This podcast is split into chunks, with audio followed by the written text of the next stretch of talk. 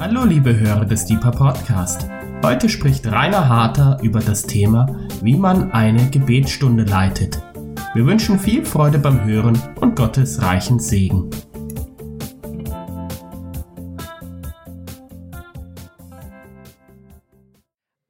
Ich möchte gerne mit euch heute Abend durch ein paar hilfreiche Folien, genauer gesagt nur durch drei, gehen, auf denen einige Punkte stehen, die ich aus der Erfahrung im Gebetshaus seit zweitausenddrei als wichtig erkannt habe, als hilfreich erlebt habe und von denen ich denke, dass die auch für eine Gebetszeit in einem Hauskreis oder in einer Gemeinde, überhaupt in einer Gruppe hilfreich sein können. Und einiges davon ähm, mag vielleicht ganz vertraut sein und manches davon vielleicht auch neu. Wichtig ist, dass ihr das, was ich euch heute Abend zeigen werde, nicht als äh, starres Rezept anseht, sondern als eine Handreichung, um eine Gebetsstunde erfolgreich zu leiten. Was heißt erfolgreich, wenn es um Gebet geht oder um Gebetsleitung? Erfolgreich eine Gebetsleitung oder eine erfolgreiche Gebetsleitung ist die, wenn die Menschen, die du anleitest, verstehen, um was es geht und wenn eine Einheit im Raum besteht, also wenn man miteinander betet. Und das ist unser Ziel im Gebetshaus, dass nicht ein Gebetsleiter die ganze Stunde hindurch ähm, spricht, betet, singt, sondern dass möglichst alle Besucher, die im Raum sind, mitbeten können. Auf dieser ersten Folie, wie leitet man eine Gebetsstunde, steht eigentlich schon alles, was ich heute Abend sagen möchte. Man sieht auf diesem Bild eine Person, die oder zwei Personen beziehungsweise deren Hände ineinander verschränkt und die liegen auf einer Bibel. Und es sagt eigentlich schon ganz viel, wenn nicht fast alles, über die Leitung einer Gebetsstunde. Da nimmt jemand einen anderen auf der Grundlage der Heiligen Schrift an die Hand und führt denjenigen eine Stunde lang. Die konkreten Punkte, in die ich mit euch einsteigen wollen, beginnen mit diesem Bild. Du nimmst in der Leitung einer Gebetsstunde andere an die Hand. Ich habe das untergliedert in verschiedene Unterpunkte. Was heißt es eigentlich zu leiten? Was heißt es, andere an die Hand zu nehmen? Andere an die Hand zu nehmen heißt erstens, Verantwortung zu übernehmen für diese Stunde. Diese Stunde nicht laufen zu lassen und zu schauen, na mal gucken, was passiert, sondern ich übernehme als Gebetsleiter Verantwortung. Diese Stunde ist eine Stunde, in der ich im Optimalfall mein Bestes tun und geben möchte, um die Menschen um mich herum ins Gebet zu führen. Ich trage die Verantwortung dafür, wie diese Stunde organisatorisch und strukturell abläuft, aber ich übernehme auch Verantwortung, eine gewisse Verantwortung für die geistliche Qualität dieser Stunde. Es liegt mehr Geistliche, geistlicher Einfluss an unserer Leitung, als wir manchmal denken. Du als Leiter kannst die Menschen in ein Beten hineinführen, das effektiv ist, das Freude macht, das nicht ermüdend ist, sondern geprägt von der Gegenwart des Herrn. Aber das musst du dir bewusst machen und so in den Gebetsraum gehen. Diese Stunde ist meine Stunde. Für die bin ich gesetzt, ich übernehme die Verantwortung. Zweitens, du leitest durch die Stunde oder vielleicht anders betont, du leitest durch diese Stunde. Wenn du der Gebetsleiter bist, dann musst du auch leiten. Weißt du, was passiert, wenn du nicht leitest? Dann leitet jemand anderes. Und in der Regel ist es eine Person, die nicht unbedingt leiten sollte. Wenn du nicht deine Leitung kenntlich machst, indem du Leitlinien festlegst und lenkst, dann passiert, was wir heute Morgen in einer Gebetsstunde gebetet haben und was in Sprüche neunundzwanzig, Vers achtzehn steht. Dort heißt es, bekannte Aussage, wo keine Vision vorhanden ist, wird ein Volk zügellos. Und mir gefällt, in den meisten Übersetzungen wird tatsächlich das Wort zügellos verwendet. Mir gefällt dieser, diese Aussage sehr gut, weil Zügel sind ein Lenkungsinstrument. Derjenige, der die Zügel in der Hand hat, der bestimmt die Richtung, in die es gehen soll. Und wenn er A, die Zügel nicht in der Hand hat, indem er vorgibt, das ist der Visionsteil, wo wollen wir hin in dieser Stunde, indem er beispielsweise sagt, die nächste Gebetsstunde wird eine Stunde sein, in der wir für die verfolgten Christen beten. Okay, also das ist die Richtung, in die wir gehen wollen. Und wenn dann jemand während der Stunde anfängt, anfängt für seine Schwiegermutter zu beten, dann ist es zwar ein äh, ehrenwertes Gebetsanliegen, aber es gehört nicht in diese Stunde. Dann nimmst du die Zügel in die Hand und lenkst wieder auf das Ziel zu, also quasi die Vision, um die es gehen soll. Wenn du das nicht tust, ist in der Regel das Gebet zwar da, aber sehr konfus und nicht zielorientiert. Du musst leiten. Und nicht immer ist Leitung angenehm. Es gibt ja auch schwierige Situationen in einer Gebetsstunde. Du musst darauf achten, als Gebetsleiter, was passiert im Raum? Wo geht es hin? Gehen wir gemeinsam in eine Richtung? Und du darfst korrigieren. Drittens, du hilfst anderen, das ist deine Aufgabe, du hilfst anderen dabei, sich im Gebet auszudrücken. Öffentlich, laut und spontan zu beten, ist nicht jeder geübt. Darin ist nicht jeder geübt. Und als Gebetsleiter ist es deine Aufgabe, Menschen einzuladen und anzuleiten, Worte zu finden, um für bestimmte Gebetsanliegen, nämlich die, um die es in dieser Stunde gehen soll, zu beten, Fürbitte zu formulieren.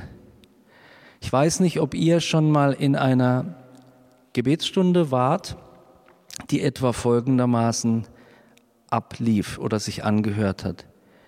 O Herr, du weißt ja, wie schlimm dieses und jenes ist und o Herr, es ist richtig schlimm, aber das weißt du ja und wir bitten dich jetzt um Änderung. Das ist eine nicht besonders ermutigende Art und Weise zu beten. Und da darf man als Gebetsleiter auch eingreifen in Erinnerung daran, wir haben hier schon darüber gesprochen, dass wir in der Bibel, gerade wenn wir die äh, neutestamentlichen Gebete anschauen, sehen, dass dort positiv gebetet wird. Die Probleme werden zwar nicht verdrängt, aber es wird positiv gebetet. Denkt an die Verfolgung in der ersten Gemeinde, sieh an ihre Drohungen, das große Gebet der Gemeinde, und dann aber nicht, o Herr, sieh an ihre Drohungen und mach irgendwie was, hilf uns elenden Würmchen, sondern sieh an ihre Drohungen und gib deinen Knechten und so weiter und so fort. Da wird ein Stand eingenommen.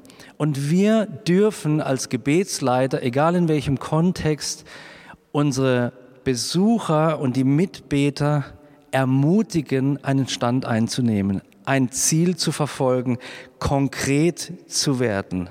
Wir haben hier schon mehrfach über Fürbitte gelehrt. Unterschiedliche Sprecher haben schon über Fürbitte gelehrt. Ich möchte euch ermutigen, diese Lehren noch einmal anzuhören, ähm, weil ins Detail kann ich heute Abend nicht geben. Also mein dritter Punkt, du hilfst anderen, sich im Gebet auszudrücken. Vierter Punkt, es geht primär in deiner Gebetsleitung um die anderen, und zwar um zwei andere. Es geht um Gott und es geht um die Besucher oder die Mitbeter. Du bist der, der ein Stück weit tatsächlich vermittelt zwischen den Besuchern, den Mitbetern und Gott in dieser Stunde. Also es geht nicht um dich in einer Gebetsstunde. Es geht nicht um deine persönliche stille Zeit oder Gebetszeit und um deine Anliegen, sondern es geht um die Anliegen, die im Kontext dieser Stunde im Gebetshaus Freiburg haben ja die meisten Fürbittestunden ein ganz bestimmtes Ziel. Wir beten für das Freiburger Gefängnis, wir beten für die Bundesregierung, wir beten und so weiter und so fort.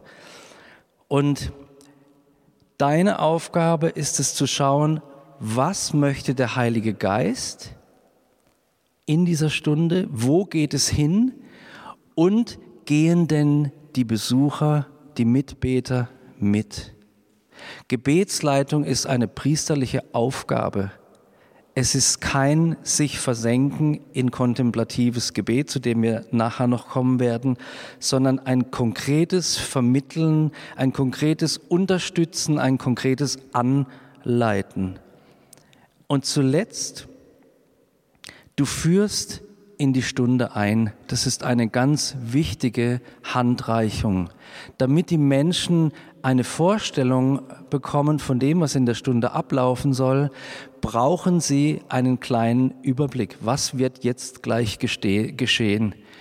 Das heißt, wir beginnen unsere Gebetsstunden in der Regel mit Worten wie die folgende Stunde wird eine Stunde und so weiter und so fort sein. Dann weiß der Besucher schon, aha, in diese Richtung wird es gehen, und du erklärst am Anfang, oder es ist hilfreich am Anfang zu erklären, was machen wir, wie werden wir das tun und warum werden wir das tun. Eine kurze Einführung in das Was, in das Wie und in das Warum kreiert einen Boden, von dem wir in Einheit beten können. Du nimmst andere an die Hand. Punkt zwei, sieht man hier auch schön im Bild, du betest oder wir beten, zumindest versuchen wir das immer wieder, wir beten auf der Grundlage der Bibel. Ich habe die apostolischen Gebete schon erwähnt, sehr gute Ausgangspunkte für Fürbitte-Gebetszeiten. Erster Punkt zu dieser Überschrift, du betest auf der Grundlage der Bibel. Die Fürbitte beruht und beruft sich auf Aussagen und Beispiele aus der Bibel. Wir beten basierend auf Dingen, die biblisch sich belegen lassen durch Beispiele, Verheißungen, Prophetien oder andere Aussagen in der Bibel. Die Fürbitte beruht und beruft sich auf Aussagen und Beispiele aus der Bibel. Jetzt komme ich mal zu einer anderen Gebetsform, nämlich der Anbetung. Die Texte der Anbetungslieder oder der Lobpreislieder decken sich mit biblischen Inhalten. Das ist wichtig, lieber Lobpreisleiter, anzuschauen, was singe ich da, warum verwende ich dieses Lied, was für eine Vision, was für ein Ziel habe ich mit der Auswahl der Lieder, die ich getroffen habe? Wo möchte ich die Menschen hinführen? Und sind das biblisch fundierte Texte, die wir da singen? Ich habe schon in den vielen Jahren ähm, meiner Gemeindezugehörigkeit und auch im Gebetshaus Lieder gehört, die sind so herzergreifend unbiblisch. Und alle singen sie mit, weil die Melodie geht so an die Seele. Und ich sehne mich danach, dass wir auch in diesem Bereich nicht danach schauen, welches Lied ist gerade besonders hip, sondern welches Lied ist gerade besonders hip und biblisch, und verwenden dieses Lied. Ich habe mir neulich mal überlegt, wie viele der gängigen Lobpreislieder, ich höre da relativ genau hin, wie viele der gängigen Lobpreislieder sind Anbetungslieder? Und ich für meinen Teil war überrascht, wie wenige davon nur um Jesus oder nur um Gott gehen. Also wirklich zielgerichtet, wieder das Wort Vision oder der Überbegriff Vision, zum Inhalt haben, ich will dich anbeten. Wir wollen dir die Ehre geben. Es geht hier um dich. Anbetung, habe ich hier in einem anderen Lehrkontext einmal gesagt, deutet immer weg von uns an. Es geht um einen Adressaten. Meine Betung geht an, und zwar an Gott. Meine Betung geht nicht an mich. Es geht nicht um mich in der Anbetung. Es geht um ihn. Und es geht darum, dass wir Texte finden und verwenden, die sich tatsächlich mit biblischen Inhalten decken. Was nicht heißt, dass wir nur biblische Sätze singen müssen. Wir dürfen unsere eigenen Texte finden, unsere eigenen Worte formulieren, Umschreibungen kreieren, aber immer im Blick darauf, was unser Ziel ist. Unser Ziel ist nicht, dass unsere eigenen, obwohl das natürlich so nebenbei passiert, unsere eigene Seele getröstet wird, geheilt wird, ermutigt wird. Unsere Seele soll aber nicht durch die Musik und durch die Lieder getröstet, geheilt und ermutigt werden, sondern die, durch die Begegnung mit Gott, dem wir in der Anbetung unser Sein schenken. Zurück zu einer wieder anderen Art des Gebets. Nächster Unterpunkt zur, zum Gebet auf der Grundlage der Bibel.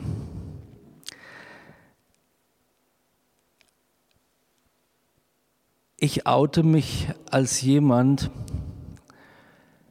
der mit dem Begriff Soaking sich etwas schwer tut. Vielleicht ihr nicht, aber ich tue mich schwer damit. Ich tue mich deswegen ein bisschen schwer, weil ich viel erlebe oder immer wieder erlebe, dass Soaking für mh, manche, und ich sage es jetzt mal vorsichtig, den, ähm, das Ziel hat, ich mache es mir gemütlich bei meinem Gott. Und das finde ich voll gut, das mache ich auch. Aber wenn Gebet, und Soaking soll ja eine Form von Gebet sein, wenn Gebet letzten Endes sich nur um mich dreht, dann stelle ich in Frage, ob es Gebet ist. Ich würde es nicht Gebet nennen. Das ist jetzt meine persönliche Überzeugung. Kontemplation und Stille hingegen, wie wir es verstehen im Gebetshaus, hat immer ein Ziel. Und nicht das Ziel, meine Seele ruhig zu machen, eine gute Zeit zu haben mit Gott, sondern meinen Blick auf ihn zu richten, ihn in den Fokus zu nehmen und nicht mich selbst. Kontemplation und Stille dient meinem Verständnis nach dem Blick auf den Gott der Bibel. Kontemplation, wie sie in den östlichen Religionen verwendet wird, lenkt den Blick auf das eigene Innere. Christliche Kontemplation und Stille muss den Blick auf Gott richten.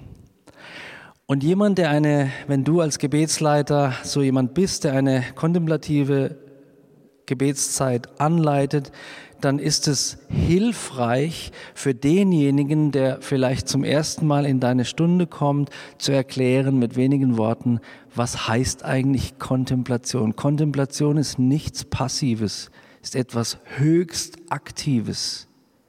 Kontemplation heißt aufzuschauen, und das muss man den Besuchern und Mitbetern erklären. Was bedeutet Kontemplation? Was ist das Ziel unserer Kontemplation? Zum nächsten Punkt. Du bist thematisch vorbereitet.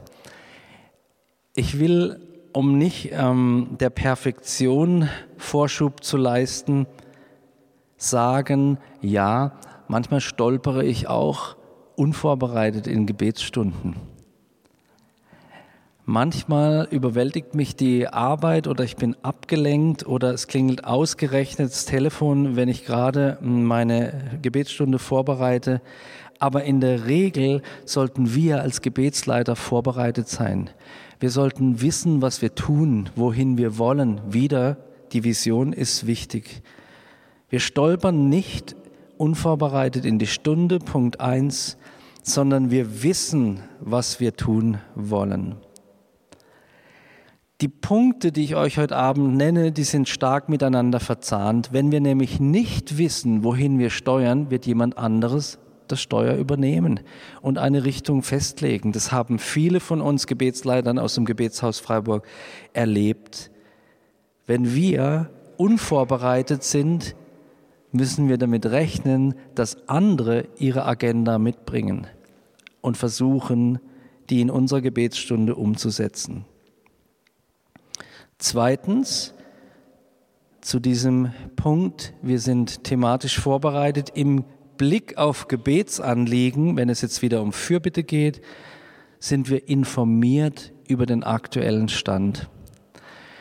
Das heißt, wenn wir beten für die Zustände in Sri Lanka oder in einem anderen Gebiet, wo es Krisen gibt, wo es Verfolgung gibt und so weiter, dann kommen wir nicht in diese Gebetsstunde mit den Informationen von vor drei Wochen.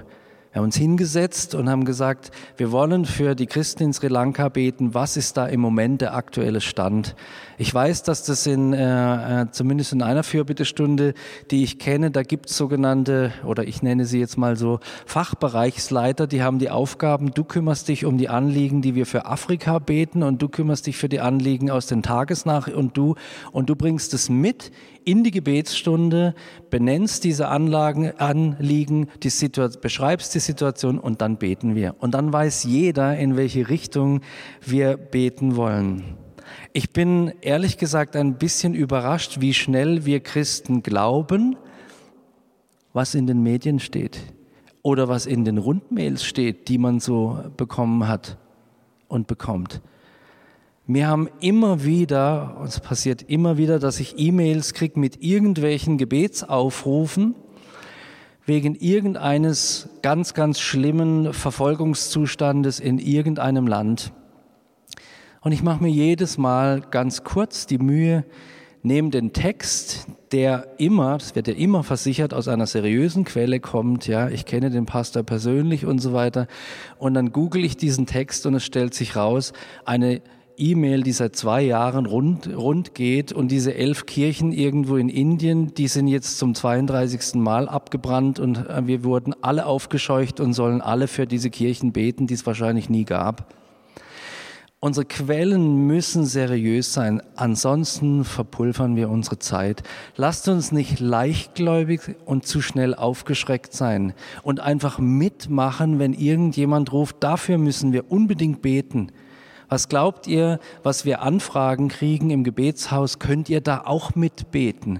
Wir prüfen die Quellen, wir prüfen die Seriosität dieser Anliegen und nehmen sie erst dann mit in den Gebetsraum, wenn wir wissen, diese Sache hat Hand und Fuß, was natürlich schade ist, wenn solche Nachrichten Hand und Fuß haben. Aber wir wollen unsere Zeit im Gebetsraum nicht verplempern mit Illusionen. Im Blick auf Gebetsanliegen sind wir informiert über den aktuellen Stand. Eine weitere Hilfe, um die Anwesenden im Gebetsraum als Lobpreisleiter nicht zu verwirren, ist die, dass du nicht einfach in deinem Set eine Sammlung deiner Lieblingslieder nimmst, ja, bin ich auch immer versucht, sondern überlegst, da sind wir wieder beim ersten Punkt, wo möchte ich hin? Wir hatten heute Morgen eine Anbetungsstunde, da kam in jedem Lied, soweit ich mich erinnern kann, zumindest hatte ich sie so ausgesucht, das Wort Gegenwart, deine Gegenwart vor.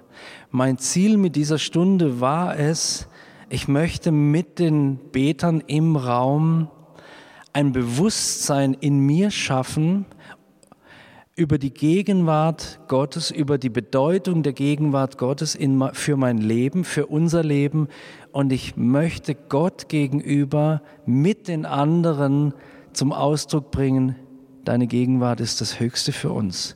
Wir wollen deine Gegenwart. Wir suchen nicht erst deine, in erster Linie dein, deine Reden oder deine Gaben, Zeichen und Wunder. Was wir suchen, Gott, das bist du. Und ich habe nicht ein ruhiges Anbetungslied, wo es um die Gegenwart Gottes geht, gesungen und anschließend ein proklamatorisches Lied über Gottes Wunderkraft oder so etwas. Und es ist eine Hilfe, eine Form der Leitung der Anwesenden im Gebetsraum, wenn die Auswahl unserer Anbetungslieder textlich und vom Stil her nicht wild hin und her springen, sondern es einen Fluss gibt, in dem die Menschen im Gebetsraum gerne mitschwimmen wollen. Der nächste Punkt zu diesem, zu dieser Überschrift: Du leitest fokussiert im Blick auf das von dir gewählte Thema. Es gibt immer wieder die Versuchung, dass man im Gebetsraum mh, abweicht von dem, wo man eigentlich hin will, oder nicht genug Leitung gibt und andere abweichen, abbiegen. In unseren Trainingsgruppen, in den Joel-Gruppen lernen wir ganz bewusst, Joel-Gruppen sind Trainingsgruppen für Mitarbeiter, wo sie lernen, das Hab-and-Wohl-Modell anzuwenden, ihre Rolle im Gebetsraum zu finden, Leitung auszuüben, also Dinge, über die wir heute Abend sprechen. Und wir lernen dort, fokussiert bei einem Thema zu bleiben. Und ich erinnere mich an eine ähm, Teilnehmerin, an eine Mitarbeiterin, die am Anfang gesagt hat, mir fällt so viel ein, wenn wir zusammen beten, und in diesen Joel-Gruppen kann ich das alles nicht unterbringen. Stimmt, weil wir lernen wollen, fokussiert zu beten. Heute liebt sie es und ähm, kann sich darauf einlassen und darüber freuen. Und fokussiert zu beten heißt auch, bewusster zu beten. Wir erinnern uns daran, immer wieder, das ist das Ziel, dort wollen wir hin, das hat uns der Heilige Geist gezeigt, das steht in der Heiligen Schrift, dort wollen wir entlang beten. Und wenn wir uns immer wieder erinnern und refokussieren, beten wir auch bewusster. Vorletzter Punkt. Du bist nicht nur thematisch vorbereitet, sondern du bist auch innerlich vorbereitet. Was heißt das? Ich habe es mir zur Gewohnheit gemacht, persönlich, und ich weiß das aber auch von anderen Mitarbeitern, dass der Schritt über die Schwelle in den Gebetsraum für mich gleichgesetzt ist mit dem Schritt in die Gegenwart Gottes. Der Gebetsraum ist nicht per se ein besonderer Raum, ist ein ganz normaler Raum mit einem grau-blauen oder sowas Teppichboden und ein paar bequemen Sesseln oder Stühlen und so weiter und so fort. Aber der Gebetsraum ist ein geweihter Raum. Wir haben ihm eine Nutzung gegeben und haben gesagt, dieser Raum ist ein Ort des Gebets, und wir ehren Gott, indem wir, wenn wir über die Schwelle dieses Raumes gehen, das in dem Bewusstsein tun, in diesem Raum wird gebetet. Dieser, dieser Raum gehört der Verherrlichung Gottes und der Fürbitte. Dieser Raum ist da, um Gott zu betrachten und nicht den Nachbarn. Dieser Raum ist da, um zu Gott zu sprechen und zu singen und nicht zum Nachbarn. Als ich noch Lobpreisleiter in einer Gemeinde war, hat es mir immer geholfen, solche Bilder zu finden. Beispielsweise habe ich immer wieder mit meinem Lobpreisteam damals Folgendes gemacht. Bevor der Gottesdienst begonnen hat und wir dran waren mit Lobpreis, ähm, habe ich gesagt, lasst uns einander an den Händen fassen und im Kreis stehen. Und dann machen wir auch äußerlich als Zeichen für den innerlichen Schritt, den wir vollziehen, einen Schritt und treten heraus aus dem ganzen Profanen, was uns beschäftigt die ganze Woche und das wir mitgebracht haben in diese Gebetszeit, und treten sinnbildlich, aber innerlich ganz bewusst und real, auch äußerlich hinein in diese priesterliche Berufung. Und es hat einen Unterschied gemacht. Es hat in unserem Herzen einen Unterschied gemacht. Und ich möchte euch Gebetsleitern, Anbetungsleitern das sehr gerne ans Herz legen, eine, eine Eselsbrücke vielleicht zu bauen für euch, um euch bewusst zu machen, wo ihr gerade hingeht. Für mich und andere im Gebetshaus von denen ich es weiß, ist der Schritt über die Schwelle des Gebetsraums der Schritt in die Gegenwart Gottes. Zweitens zu dem Punkt, du bist innerlich vorbereitet. Johannes Hartl hat mal vor vielen Jahren in seinen Grundlagenlehren zum Thema Gebetshaus den Begriff geprägt, du bist prayed up. Ja, also irgendwie schwierig. Ich würde es mal so übersetzen, du fängst nicht an zu beten, wenn du dich im Gebetshaus Raum auf deinen Gebetshocker setzt oder vorne ans Mikrofon gehst und anfängst, die Stunde zu leiten, sondern du bist schon warm gebetet. Vielleicht lässt sich so am besten übersetzen.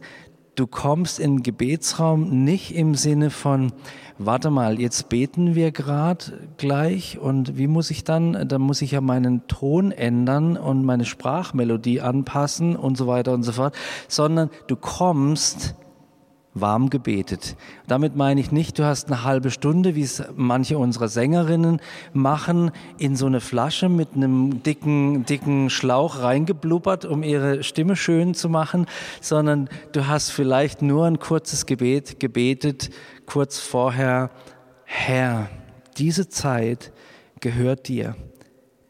Und obwohl ich vielleicht müde, wütend oder enttäuscht bin, jetzt trete ich hinein in diesen priesterlichen Dienst und so gehe ich in diesen Raum hinein. Das reicht. Wir gehen innerlich vorbereitet in den Gebetsraum, in unsere Leitungsstunden.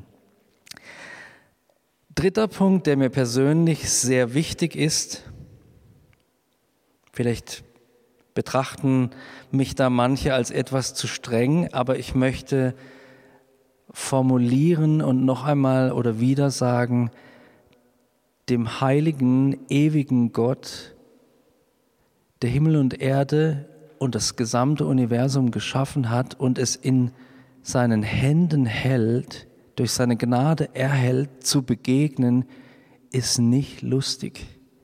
Im Sinne von nicht leicht zu nehmen. Gott ist die höchste Autorität, die es überhaupt gibt. Und Gott sei Dank ist die höchste Autorität, die es überhaupt gibt, äußerst freundlich und gnadenvoll und die Liebe in Person, aber zugleich der heilige Gott, der komplett anders ist als das, was wir uns manchmal vorstellen, wie er zu sein hat oder sein soll. Und deswegen hast du, ist mir wichtig, dass wir uns als Gebetsleiter im Gebetshaus klar machen, wem wir gleich begegnen. Um wen geht's da eigentlich? Es geht nicht um meinen Kumpel Jesus, mit dem ich gleich abhängen werde.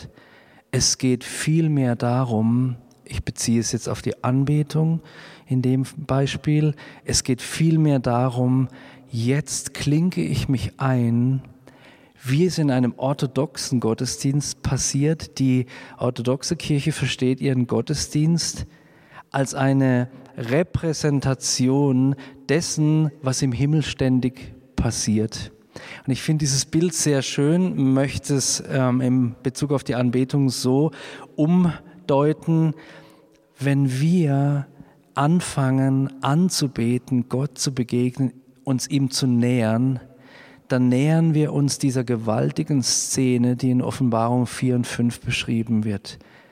Dort stehen wir. Und wenn ich es lese, was dort geschieht, begegnet mir die pure Schönheit und lauter ehrfurchtsvolle Wesen, Engel und Menschen. Gott zu begegnen ist nicht lustig im Sinne von, wir können da irgendwie total oberflächlich sein und Gott ist unser Buddy und wird tun, was wir von ihm verlangen. Nein, wir lassen uns zurück, wenn wir ihm begegnen. Wir begegnen dem Höchsten. Letzter Punkt zu dem vorletzten, zur vorletzten Überschrift.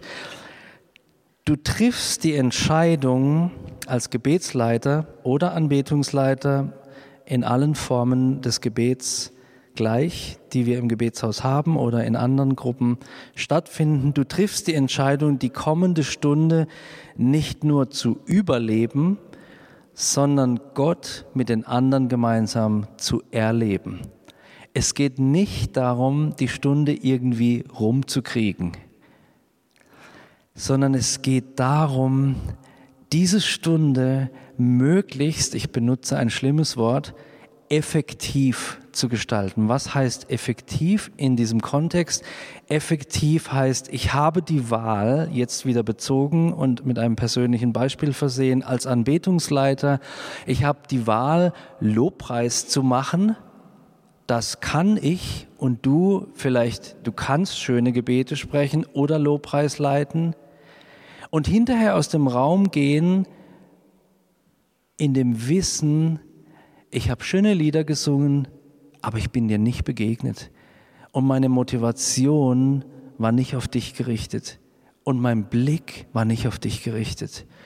Und es ist tatsächlich eine Entscheidung, die es bei fast jeder Gebetsstunde, die ich leiten darf, braucht, zu sagen, jawohl, ich bin vielleicht gerade frustriert, ich bin übermüdet, aber jetzt diese Stunde bin ich nicht hier, um sie irgendwie zu überleben, sondern ich suche dich, wie das erste Gebot sagt, mit ganzem Herzen, ganzer Seele, all meiner Kraft und allen Gedanken. Das bedeutet nicht, dass wir nicht schwach sein dürfen oder auch müde sein dürfen. Es bedeutet nur, dass wir diese eine Stunde, in der wir Gebetsleiter sind und Verantwortung tragen, unseren Job tun. Vielleicht nicht ganz so gut wie letzte Woche, aber mit dem Vermögen, das uns zur Verfügung steht, werden wir es tun. Die schlimmsten Gebetsstunden in meinem Leben sind diejenigen, die ich abgesessen habe. Und ich habe Gebetsstunden abgesessen. Ich habe Gebetsstunden durchlitten und habe gedacht, wann hört diese Stunde endlich auf?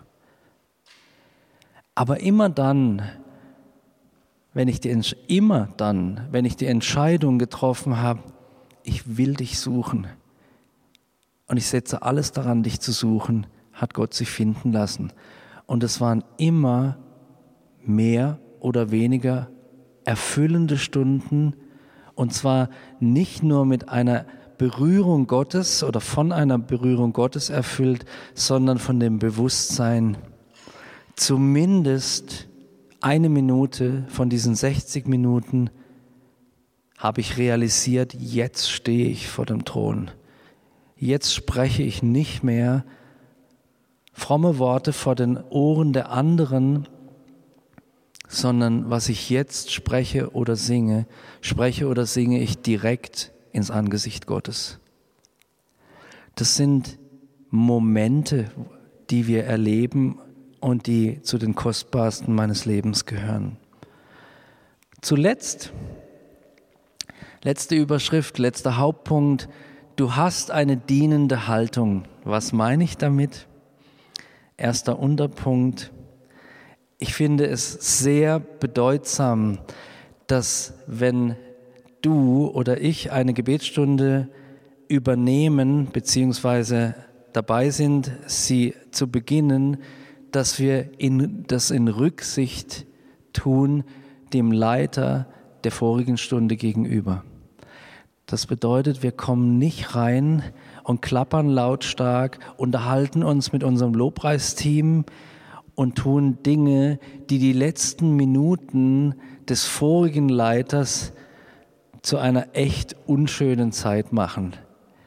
Mich persönlich lenkt es auch ab, wenn du nach mir die Gebetsstunde leitest und du fängst an, an meinem Mikrofonständer rumzuschrauben oder vor mir rumzuklappern, vor mir irgendwie ans Mischpult zu gehen, und ist nicht schön. Lasst uns darauf achten, dass wir eine dienende Haltung haben, dem Leitern vor uns und nach uns gegenüber. Es ist wunderbar, wenn der Leiter vor dir zwei Minuten bevor die Stunde wirklich zu Ende geht oder die Sänger in einem Lobpreisteam zwei Minuten bevor die Stunde zu Ende geht, zwar weiter betet, aber Raum gibt, dass du dich hinsetzen kannst, dass deine Stunde pünktlich beginnen kann, dass du vielleicht, wir benutzen im Gebetshaus Freiburg dieses Personal Monitoring System, deine Knöpfe schon drücken kannst. Das ist so angenehm und es gibt Stunden, da sehe ich diesen fließenden Übergang und ich möchte euch einladen, schafft diesen Übergang. Und dieses Angenehme, ich kann ankommen, ich kann mich hinsetzen, ich kann meine Gitarre einstöpseln, ich kann mein Mikrofon nehmen als Gebetsleiter und so weiter und so fort. Dieses Angenehme dürfen wir auch denen, die nach uns kommen, gönnen.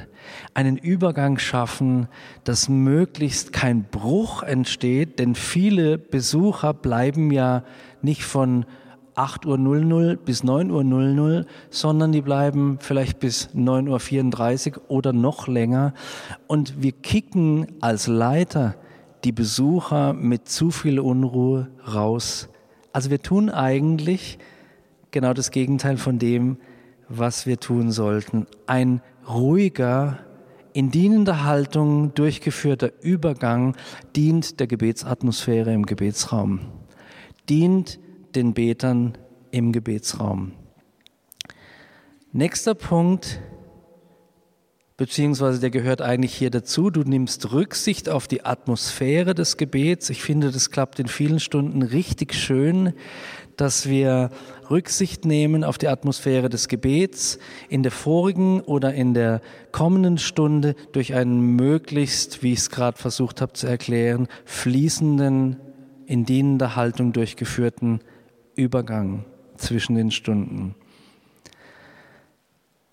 Den nächsten Punkt habe ich vorhin schon an anderer Stelle verpackt, aber ich möchte ihn gerne vorlesen wegen der Überschrift, um die zu unterstreichen. Dienende Haltung. Deine Gebetsstunde ist nicht deine private stille Zeit. Du übst einen priesterlichen Dienst aus. Wir im Gebetshaus Freiburg haben die Gewohnheit, dass alle unsere Stammarbeiter, Stammmitarbeiter und die Vollzeitler und so weiter, dass die jeden Tag eigentlich eine Gebetsstunde völlig ohne Verantwortung tragen zu müssen, mitarbeiten zu müssen, im Gebetsraum sein sollen, nicht dürfen, sollen.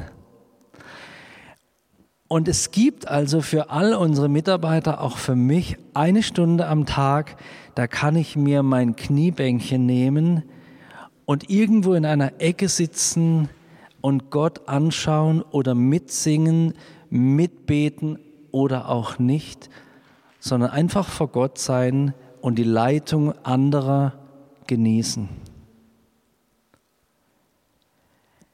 Es gibt den Raum für die persönliche Begegnung mit Gott im Kontext einer Gebetsstunde. Für all unsere Mitarbeiter und viele Besucher nehmen das auch gerne an. Sie verbringen ihre Zeit mit Gott im Gebetshaus Freiburg. Aber wieder die Einschränkung, nicht wir als Leiter, wenn wir eine Stunde leiten. Dann ist es nicht unsere private stille Zeit, sondern dann haben wir diesen Schritt in den priesterlichen Dienst getan. Die letzten zwei Unterpunkte ganz praktisch. Du lässt dich nicht ablenken und nicht frustrieren. Manchmal werde ich abgelenkt im Gebetshaus. Und zwar immer dann, oder im Gebetsraum, immer dann, wenn ich die Augen offen habe.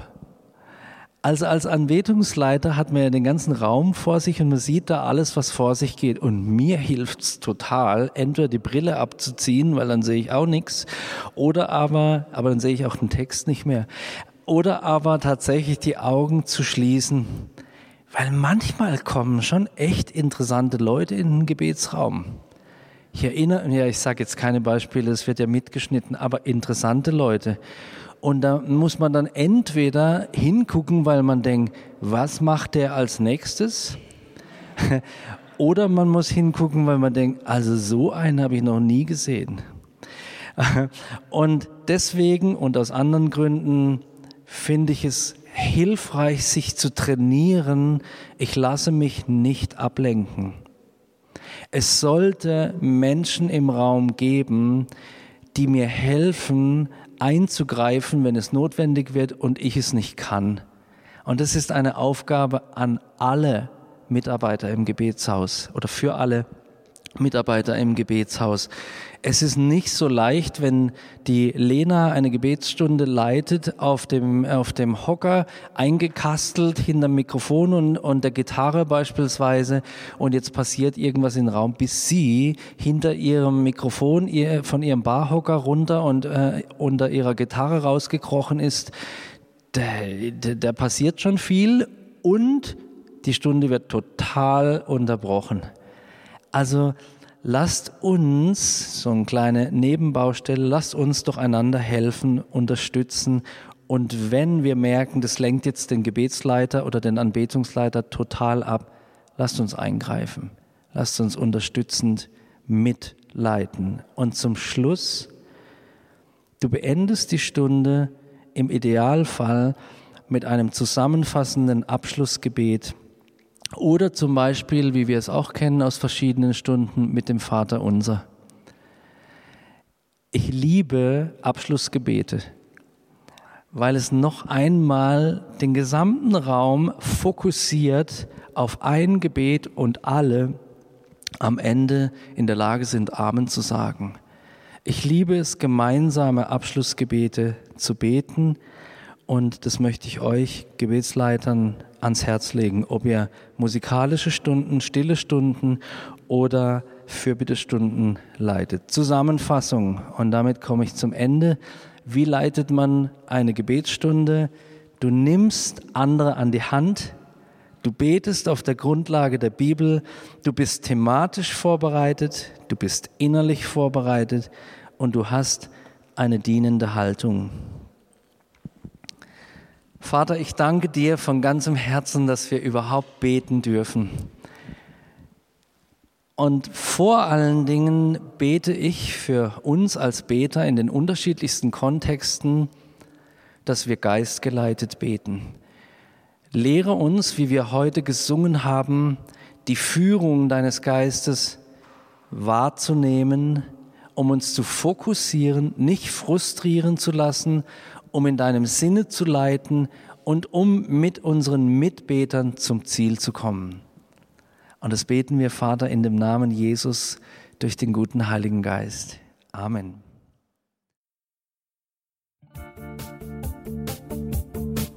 Liebe Hörer, wenn Sie noch weitere Abende aus unserer Deeper-Serie mit- und nacherleben möchten, besuchen Sie uns einfach auf unserer Webseite w w w punkt gebetshaus bindestrich freiburg punkt d e. Dort erfahren Sie auch, wie Sie uns finden können und wie Sie unsere Arbeit unterstützen können. Wir hoffen, Sie hatten viel Freude beim Hören und wünschen Ihnen noch Gottes reichen Segen. Ich reise, ich bin auf der Reise, mit dir auf der Reise zu deinem Licht. Jesus, du bist mein Weg, mein einziges Ziel. Du bist mein Licht. Ich will tiefer, weiter, höher, schneller, intensiver, klarer.